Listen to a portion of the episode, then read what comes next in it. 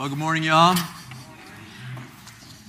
We are uh, in the middle of a series entitled Moving Forward, as we would like to leave much of 2020 and a whole lot of other stuff in the rearview mirror and be able to move into this new year with more power and possibilities and positivity. And Last week, we talked about moving forward by leaving the past in the past. And this week, we're talking about moving forward with intentionality. Um, as I was studying for this topic, uh, there were, I wanted to make sure there were certain things that I wanted to communicate. Uh, I wanted to communicate that I think that in order to accomplish intentionality in our lives, that we have to fight through our natural instincts um, of the things that hold us back from that. I wanted to communicate that living a life of intentionality the way Jesus defines it is different than the way the world defines it. And as I was studying for, for this, I actually came across a sermon that I think accomplished all of that and, quite frankly, said it better than I could say it. And so I'm going to do something I've never done before. I'm actually going to preach somebody else's sermon. Um, on February 4th, 1968, exactly 60 days before he was killed, Martin Luther King Jr. stood behind the pulpit at the Ebenezer Baptist Church in Atlanta, Georgia and he delivered a sermon that was called The Drum Major's Instinct. And to me, it's one of the most powerful messages on intentionality that I've ever heard. And so when I come back up here on stage, um, that's the sermon that I'm going to be delivering to you this morning. Now, let me just say that I can't preach like he could preach. He's one of the best orators of our time. Um, but I think, you know, as I was reflecting on it this week being Martin Luther King Day and stuff, um, we sometimes tend to think of him just as a great civil rights leader, but he was also just a great pastor. And so this morning, I would ask for a little grace, like as I deliver this message, that, um, you know, really focus in on the content and the words of the message rather than the limited capabilities of the one who's delivering and bringing the sermon to you this morning. This morning, I would like to use as my subject from which to preach the drum major's instinct. And our text this morning is taken from a very familiar passage in the 10th chapter as recorded by St. Mark beginning with the 35th verse of that chapter. And there we read these words And James and John, the sons of Zebedee, came unto him, saying, We want you to do for us whatever we ask. Jesus said, Well, what do you want me to do for you? And they replied, Let one of us sit at your right and the other at your left in your glory. Jesus says, You don't even know what you're asking. For you sit, for you to sit at my right or left is not for me to grant. These places belong to those for whom they have been prepared. And then Jesus goes on toward the end of that passage to say, Whoever wants to become great among you must be your servant. And whoever wants to be first must be servant of all. For even the Son of Man did not come to be served, but to serve and to give his life as a ransom for many. The setting is clear. James and John are making a specific request of the Master. They had dreamed, as most Hebrews dreamed in that day, of a coming king of Israel who would set Jerusalem free from Roman rule and establish their own kingdom on Mount Zion and in righteousness they would rule the world, and they thought of Jesus as this kind of king. And they were asking of that day when Jesus would reign supreme uh, in his new kingdom. And they were saying, Now, when you establish your kingdom and you're on your throne, Let it be that one of us is on your left and one is on your right, and we can rule in power together. Now, very quickly, we would automatically condemn James and John, and we would say that they were being selfish, right? Why would they make such a selfish request? But before we condemn them too quickly, let us look calmly and honestly at ourselves, and we will discover that we too have those same basic desires for recognition, for importance, the same desire for attention, the same desire to be first.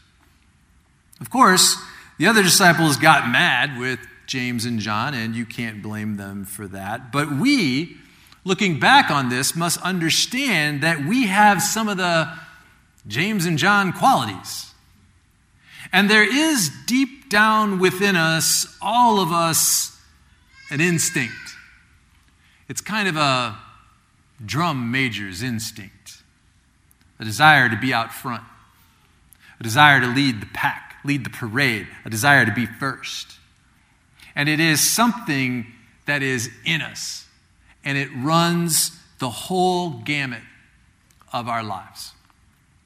And so, before we go on and condemn them, let us see that we all have the drum major instinct. We all want to be important. We want to surpass others, to achieve distinction, to lead the parade. Alfred Adler, the great psychoanalyst, contends that this is the dominant impulse. Sigmund Freud used to contend that sex was the dominant impulse. And Adler came with a new argument saying that this quest for recognition, this desire for attention, this desire for distinction, this is the basic impulse that drives each of our human lives, this drum major instinct. And you know, we begin early to ask life to put us first. Our first cry as a baby was a bid for attention. And all through childhood, the drum major impulse is a major obsession with us as we grow. Children ask life to grant them first place. They are just a little bundle of ego. And they have innately the drum major impulse in them. Now, in adult life, we still have it. We really never get past it we like to do things that are good, and you know, when we do, we like to be praised for it, right? Now, if you don't believe that, you just go on living your life, and you will soon discover that you like to be praised. Everybody likes to be praised, as a matter of fact. And somehow, this warm glow that we feel when we are praised or when our name is in print is something of like a, a vitamin A that energizes our ego. Nobody is unhappy when they're praised, even if they know they don't deserve it, even if they don't even believe it themselves. The only unhappy people about praise is when that praise is going too much toward somebody else. Everybody likes to be praised because that is the drum major instinct. But there comes a time that the drum major instinct can become destructive. And that's where I want to move on to now. I want to move on to the point of saying that if this instinct is not harnessed, it becomes very it becomes a very dangerous, pernicious instinct. For instance, if it isn't harnessed, it causes one's personality to become distorted. I guess that's the most damaging aspect of it, what it does to the personality. If it isn't harnessed, you'll end up day in and day out trying to deal with your ego problem by boasting out of a sense of insecurity. Have you ever heard people that, and I'm sure that you have met them, that really become almost sickening because they just sit up all the time talking about themselves? And they just boast and boast and boast. And that is a person who has not harnessed the drum major instinct. And then the final great tragedy of the distorted personality of this instinct is the fact that when one fails to harness it, he ends up trying to push others down in order to push himself up.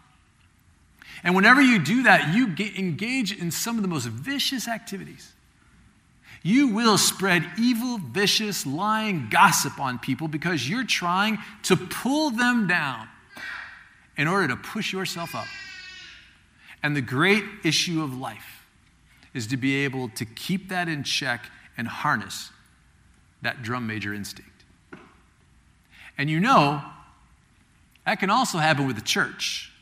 I know churches get in that bind sometimes. I've been to churches, you know, where the pastor will say proudly, We have so many doctors and lawyers and teachers and businessmen in our church. And that's fine because doctors need to go to church, lawyers need to go to church, business people, but they say that as if all the other people don't count.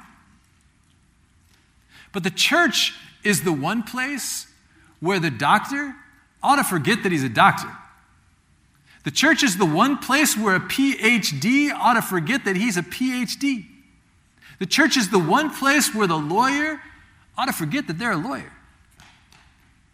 And so when the church violates the whosoever will, let him come doctrine that Jesus declared when all are welcome, then they are the saddest among all churches because they have become a dead, cold church and nothing but a little social club with a thin veneer of religiosity.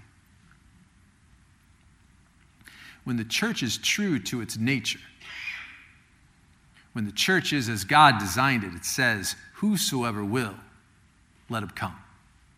All are welcome here. It does not try to satisfy the perverted uses of the drum major instinct. It's the one place where everybody should be the same, standing before a common master, one Savior. And a recognition grows out of this that we are all brothers and sisters because we are all children of the same God. The drum major instinct can lead to exclusivism in one's thinking and can lead one to feel that because he's got some education or training, then he's a little bit better than the one who doesn't have it. Or because someone has more economic security, they've built for themselves, accumulated a little more wealth than anybody else, they, they, they feel like they're a little better than everybody else who doesn't have it. And that's the uncontrolled, perverted use of the drum major instinct. But let me rush on to my conclusion now. Because I want you to see what Jesus was really saying. What was the answer that Jesus gave these men? It's very interesting. One would have thought that Jesus would have condemned them. One would have thought that Jesus would have said, You are out of place. You're selfish. Why would you even raise such a question? But that isn't what Jesus did. He did something altogether different. He said, in substance, Oh, I see you want to be first. You want to be great. You want to be important. You want to be significant. Well, you ought to be. If you're going to be my disciple, you must be. But he reordered the priorities and he redefined the definition. And he said, Yes, don't give up this instinct. It's a good instinct if you use it right. It's a good instinct if you don't distort it and pervert it. Don't give it up. Keep feeling the need for being important. Keep feeling the need for being first. That's what gives you and drives it with you in your sense of mission and purpose. But what I want you to see instead, what I want for you instead, is this Be first in love. Be first in moral excellence. I want you to be first in generosity. That is what I want you to do. And so Jesus gave a new definition of greatness. He says, You want to be important? Wonderful. You want to be recognized? Wonderful. You want to be great? Wonderful. But recognize that he who is the greatest among you shall be your servant. That is the new definition of greatness. And so this morning, here's what I want to say about this. By giving that definition of greatness, it means that everybody gets to be great because everybody can serve. You don't have to have a college degree to serve. You don't have to make your subject and your verb agree to serve. You don't have to know about Plato and Aristotle in order to serve. You don't have to know Einstein's theory of relativity to serve. You don't have to know the second theory of thermodynamics and physics in order to serve. You only need a heart full of grace and a soul generated by love. And then you can be that servant And then you can be great.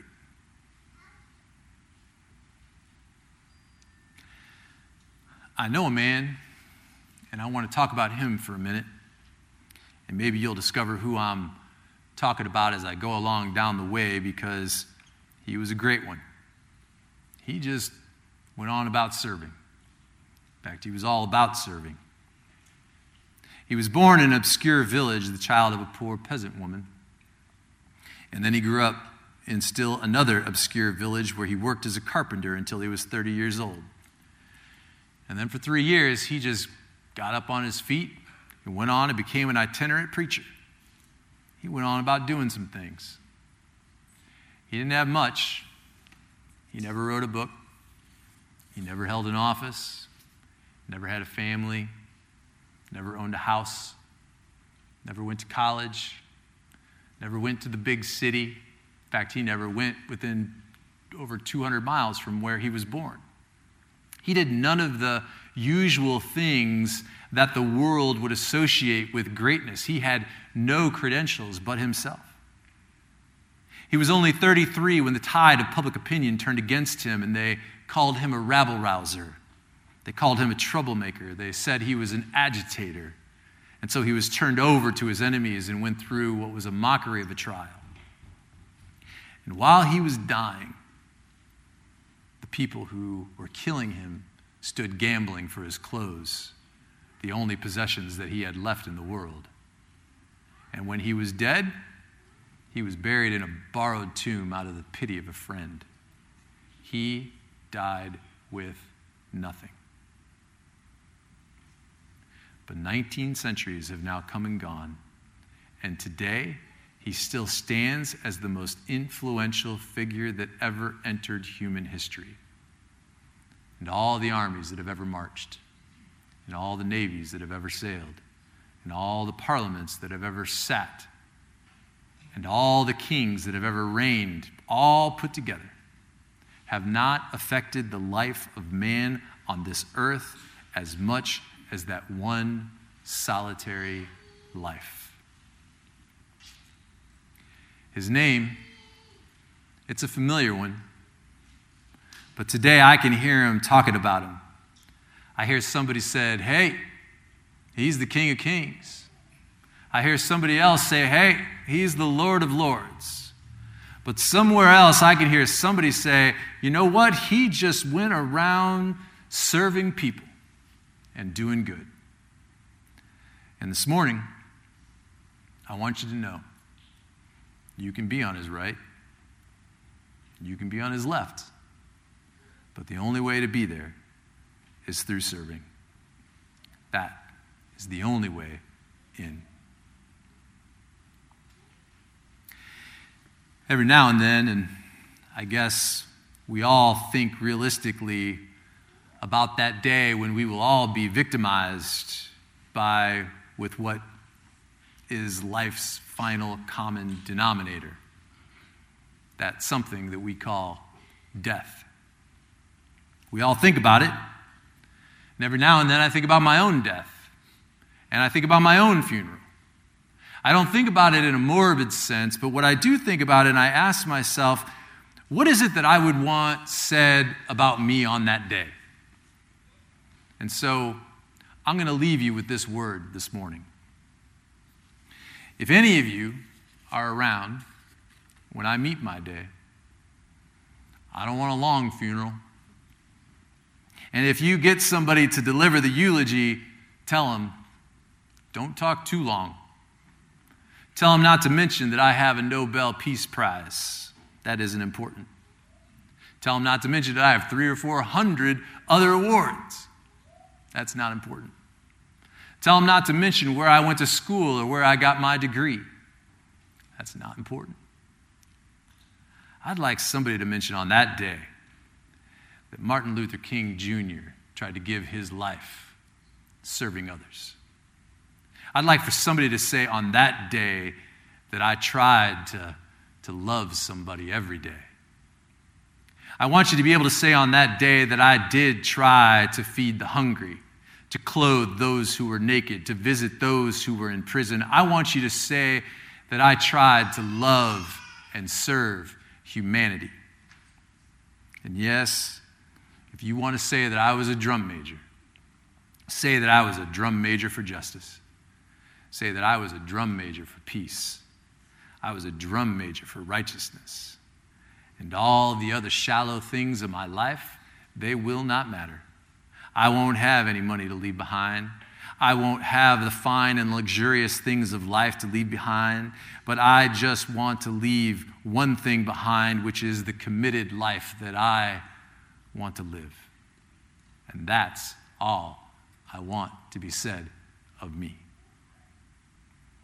Yes, Jesus, I want to be on your right or your left.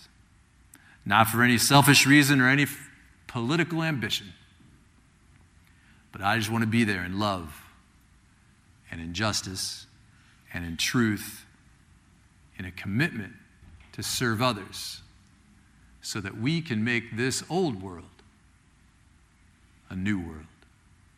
Every now and then, I guess all think rich about that about that day when we will be victimized with what is life's final common denominator. That's something we call death. We all think about it, and every now and then I think about my own death and I think about my own funeral, and I don't think of it in a morbid sense. Every now and then I ask myself, what is it that I would want said? And I leave the word to you this morning. If any of you around when I have to meet my day, I don't want a long funeral. And if you get somebody to deliver the eulogy, tell them not to talk too long.